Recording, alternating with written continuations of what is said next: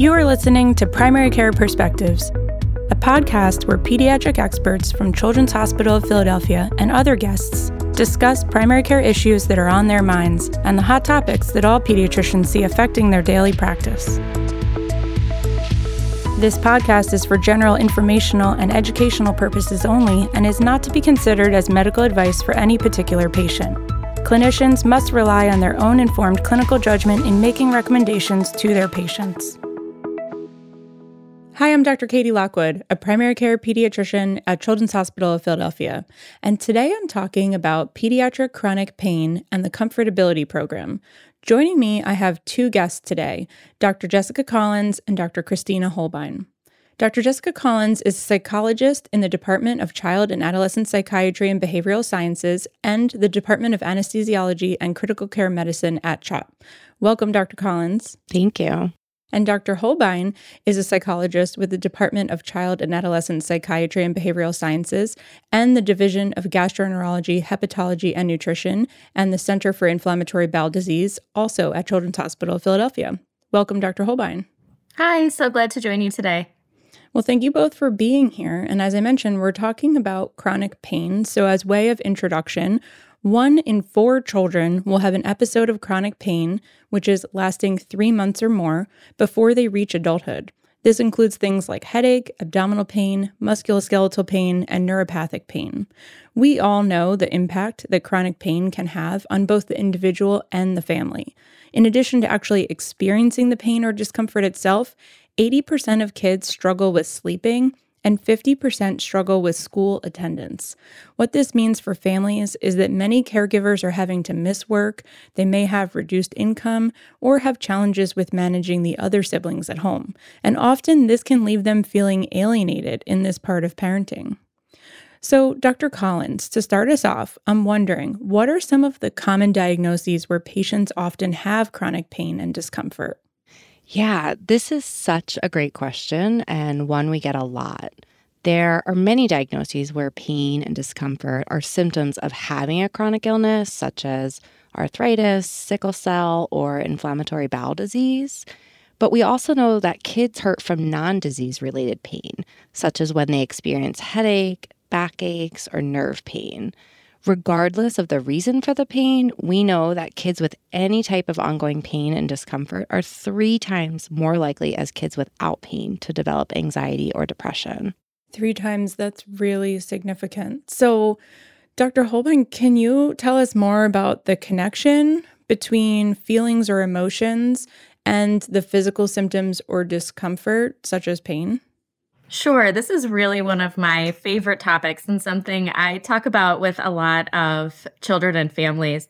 And as psychologists, we frequently explain to families how the brain and body are connected.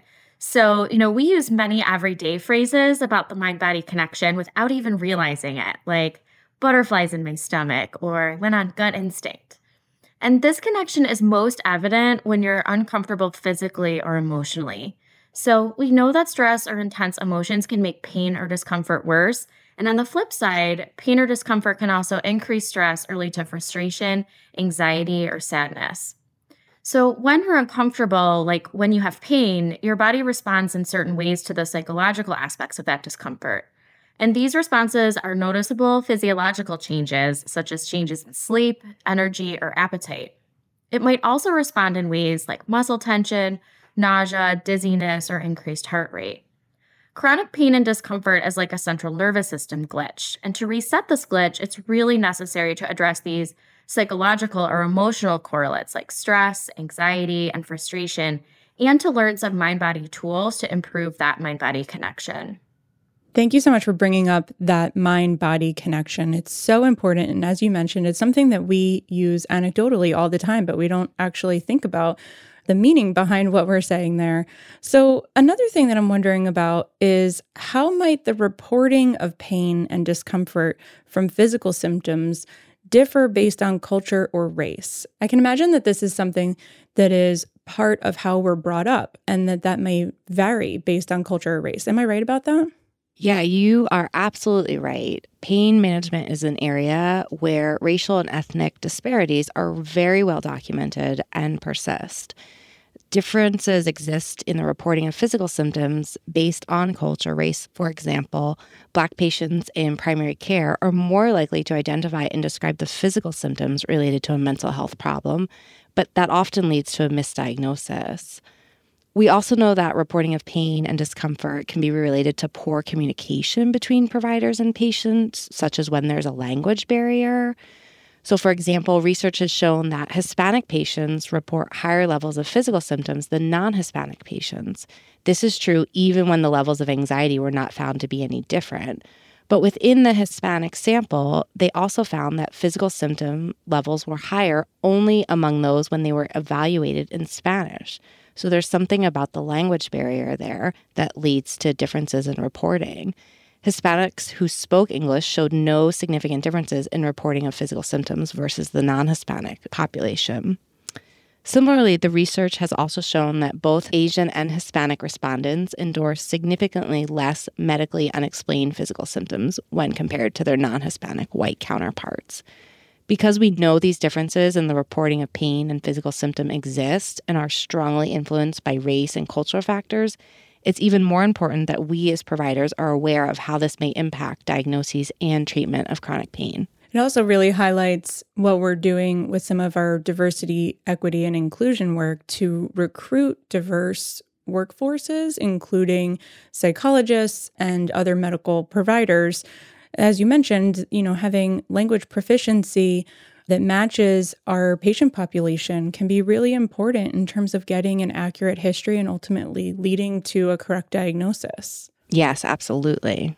So, when talking about chronic pain, it sounds like it's really important that we as providers consider our own biases. So, how do you see bias impacting referrals of patients for pain management? And what can we do as providers to try to avoid these biases? You're so right about that. You know, bias has been found to impact diagnosis, our treatment recommendations, and even the number of questions or tests that we might ask or order for youth with pain. And being a member of a minoritized group, having limited English proficiency and low health and digital literacy are factors that we know are associated with poor patient clinician communication and care. However, that patient clinician communication is an excellent target for intervention to decrease some of these health disparities and to address some of this bias. I think one of the first things that we really need to think about is that awareness and having that awareness that we all have biases is such a key so that we can start to offer more equitable care. And so, to improve some of these health disparities, it's really important for clinicians to continue to build strong communication skills and make some efforts to improve their cultural competency and build awareness of their unconscious biases. Many hospitals and professional associations offer excellent trainings and workshops to support this growth as well. You know, another thing I think that we really want to be considering and, you know, within our clinic settings is offering a set of standard recommendations, like always including information about our Comfort Ability workshop and a child's after visit summary, regardless of their race, ethnicity, socioeconomic status, and so on. And, you know, secondly, I think if we expect that a patient or a family has barriers to accessing pain management resources or treatments, it's really not acceptable to simply not offer those resources. I think we really need to identify ways to support families in overcoming those barriers. And, you know, clinic can be really busy. That can seem like a tall order, but, you know, this might include coordinating with our medical social workers or a case manager, or working with other multidisciplinary team members or community supports to problem solve to figure out how we can help them access those pain management resources and interventions. So important. We have talked about standardization as a way of overcoming some of our biases as being really important. You highlight that here again that we should have a standard approach and make those recommendations. Now, Dr. Holbein talked a little bit about and hinted at interventions for the management of chronic pain. Dr. Collins, I'm wondering what are the evidence based interventions for the management of chronic pain in pediatrics? So, a common analogy used to explain chronic pain treatment is to imagine it's a tricycle with three flat tires. So, in order to get the child who's experiencing pain or discomfort going again, we really need treatments that can fill each tire. So, we might fill one tire with medication, one tire with physical or occupational therapy, and one tire with psychological treatments. The psychologically based interventions, such as mindfulness, relaxation, biofeedback, and cognitive behavioral skills, are research proven to help children reduce pain intensity and can also ease pain related psychological stress. More importantly, these interventions also have no side effects and are known to boost mood, reduce anxiety, and improve feelings of self efficacy. In combination with effective medications and a well balanced return to activity, psychological therapies are a key part of an effective recovery from chronic pain. I also want to mention the parent focused intervention is an important piece of treatment when treating children. Families often embark on a long journey to find their solutions for their child's pain, so education and evidence based skills training are just as essential for the parents and caregivers to help support their child's progress. Yes, we love interventions that include parents. And as you mentioned, they are such an important part of healing in all aspects of care, but in pain as well. So, can you give us some examples of the range of subspecialty clinics at CHOP where pain management and physical symptoms are a focus? Sure. So, the truth is that children with chronic pain are seen in all areas of the medical system the emergency department, inpatient side, specialty clinics, and primary care. But we know that some clinics or subspecialties have some specific multidisciplinary services for youth with chronic pain and discomfort. So at CHOP, some of these clinics focused on further assessing and treating pain and discomfort include our chronic pain clinic, the Acquired Autonomic Dysfunction Program, or AADP, the Amplified Musculoskeletal Pain Program, or AMPS, our headache clinic, concussion clinic, sickle cell clinic, and the Division of Gastroenterology. Dr. Collins, you mentioned that tricycle analogy before, and Dr. Holbein just talked about how the management of pain is multidisciplinary. And while we talked a lot about psychological interventions, including CBT just now, we also acknowledged the role of medication and things like physical therapy and occupational therapy being important pieces of many treatment plans. So, Dr. Collins, I'm wondering if you can describe a little bit the team based approach that you're using in the clinics we just talked about. Yeah. So, in all of these multidisciplinary clinics, there's a medical provider, such as a physician or a nurse practitioner, and a psychologist conducting a comprehensive assessment to provide treatment recommendations. When a patient's presenting with pain, we always want to feel confident that we've thoroughly examined and assessed the patient for any acute medical concerns which may be contributing to the patient's experience of pain. However, when pain or the discomfort has been present for longer than three months and thereby defined as chronic, oftentimes chronic pain itself becomes the working diagnoses used to guide treatment. The best practice and evidence based approach to treatment really focuses on further understanding the mind body connection with counseling and engagement in functional activity. For some youth with chronic pain, the team may recommend physical therapy, which may be accomplished through CHOP or at a local physical therapy provider. And we mentioned that patient and caregiver education is a huge piece of the treatment plan here. So, can you tell us about the Comfort Ability Program? Yeah, the Comfort Ability Program was originally created by a pain psychologist at Boston Children's Hospital. They had such encouraging results that they have trained over 20 other sites through the United States, Canada, and Australia to offer the program. We've been proud to partner with them and to offer Comfort Ability here at CHOP since 2020. The mission of the Comfort Ability Program is to help kids, teens, parents, or caregivers learn how to better manage chronic pain problems such as headache, abdominal pain, nerve pain, joint pain, disease related pain, post surgical pain, or really any other kind of ongoing pain and discomfort. The program is grounded in cognitive behavioral therapy and teaches families how pain works in the body and why the skills rooted in psychology can be helpful. It also gives kids and parents the chance to learn and practice many research proven coping skills based in cognitive behavioral therapy. The larger Comfort Ability program offers workshops, health chats through the social media platforms, newsletters, and a variety of other resources for teens and families.